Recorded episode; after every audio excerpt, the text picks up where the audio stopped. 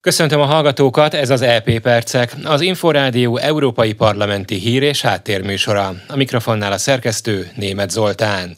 Az EP képviselők a parlament számára jogszabálykezdeményezési jogkört kértek, amely szerintük megerősítené az uniós demokráciát és helyreállítaná az intézmények közötti egyensúlyt.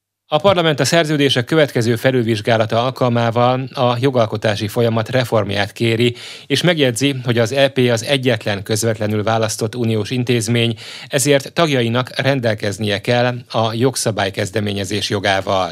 A vitában felszólalt a Fideszes Trócsányi László független képviselő is. Elismerem, hogy nincs olyan intézmény, mert ne kívánna több jogosítvány, ez az intézmények természetéből fakad. Abban nem lehet vita, hogy a szuverenitás hordozója a nemzeti parlamentek, és nem az Európai Parlament. Ezért tévedés és hiba lenne párhuzamba állítani az európai és nemzeti parlamenteket. Ha az Európai Parlament általános jogalkotás kezdeményezési jogkört kapna, akkor azzal az Európai Bizottság jogosítványait csorbítaná. Másfelől előrevetíteni a tagállami érdekek csorbulását. Ezzel az intézményi egyensúly borulna meg, amely szemben áll a jelenleg hatályos szerződések céljával és szellemiségével. Hozzászólt a jobbikos Gyöngyösi Márton is. If there ever was a justification for this farce, Recent historical and geopolitical developments have certainly showed the need for change. A független EP képviselő felszólalásában azt mondtam, a közelmúlt geopolitikai fejleményei egyértelművé teszik, hogy változtatásra van szükség az Európai Parlament jogalkotási kezdeményezésekre vonatkozó jogát illetően. Szavai szerint bizonyos vélemények alapján az EP javaslata a nemzeti szuverenitást veszélyezteti, ezzel szemben, mint mondta, a kezdeményezési jog nélküli gyenge uniós parlament a zsarolható Európai Bizottság, valamint a nemzeti vétóknak kitett tanács lebéníthatják a jogalkotást.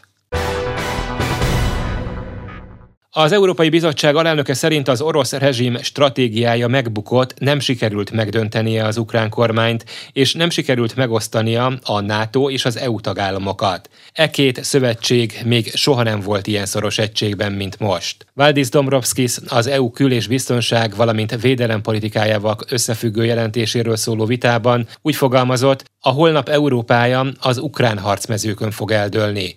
Ennek tudatában az Európai Unió példátlan mértékű 2 milliárd eurós támogatást biztosított az ukrán haderőnek, és elfogadta a történelme legnagyobb szankciós csomagját.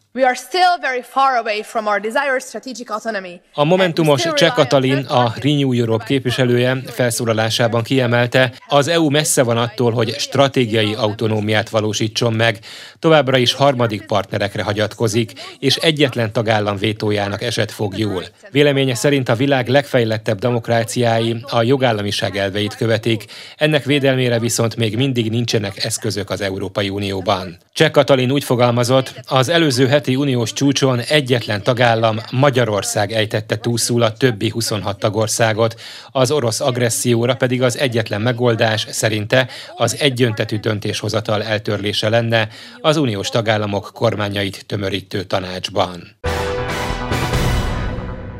Az Európai Parlament plenáris ülésén állásfoglalást fogadott el, amelyben bírálta az Európai Bizottságot a lengyel kormány koronavírus járvány utáni helyreállítást segítő terve jóváhagyásáért, és felszólította az Európai Unió tanácsát, hogy az összes feltétel teljesüléséig ne hagyja jóvá a lengyel tervet. Mitrovics Miklós történész szerint politikai okok miatt halogatják a terv végleges elfogadását. Azt a lépést, amit követett az Európai Bizottság, illetve a bíróság megtette a lengyel állam, tehát a lengyel kormány, a lengyel szem, tehát igazából emiatt nem lehetne továbbra is fenntartani, vagy visszatartani a helyreállítási alappénzeit, és hát a lengyel kormány láthatóan ezt követeli is, azt mondja, hogy tessék kérem, ezt szerettétek volna, mi ezt megszavaztuk, tehát innentől kezdve ott pattog a labda Brüsszelre. Az, hogy vannak, én úgy láttam legfőképpen mondjuk, hogy az Európai Parlament és a bizottság liberális tagjai kritizálják eh, van leident emiatt, hogy hát lényegében kezet adott a lengyeleknek ebben az ügyben. Ez azért annyira nem meglepő, hiszen azért, hogy a, a lengyel kormány váltott a jogos igazságosságot, azt gondolom, hogy ettől a döntésétől függetlenül Európában nagyon sokan nem szeretik. Az Európai Bizottság június 1-én fogadta el a koronavírus járvány utáni gazdasági helyreállítást célzó lengyel tervet, amely majdnem 24 milliárd euró visszanemtérítendő támogatást és 11,5 milliárd euró kölcsönt biztosít Lengyelországnak. A brüsszeli testület szerint a lengyel terv átfogó és megfelelően kiegyensúlyozott választ ad Lengyelország gazdasági és társadalmi helyzetére, valamint megfelel a helyreállítási eszközzel összefüggő elvárásoknak.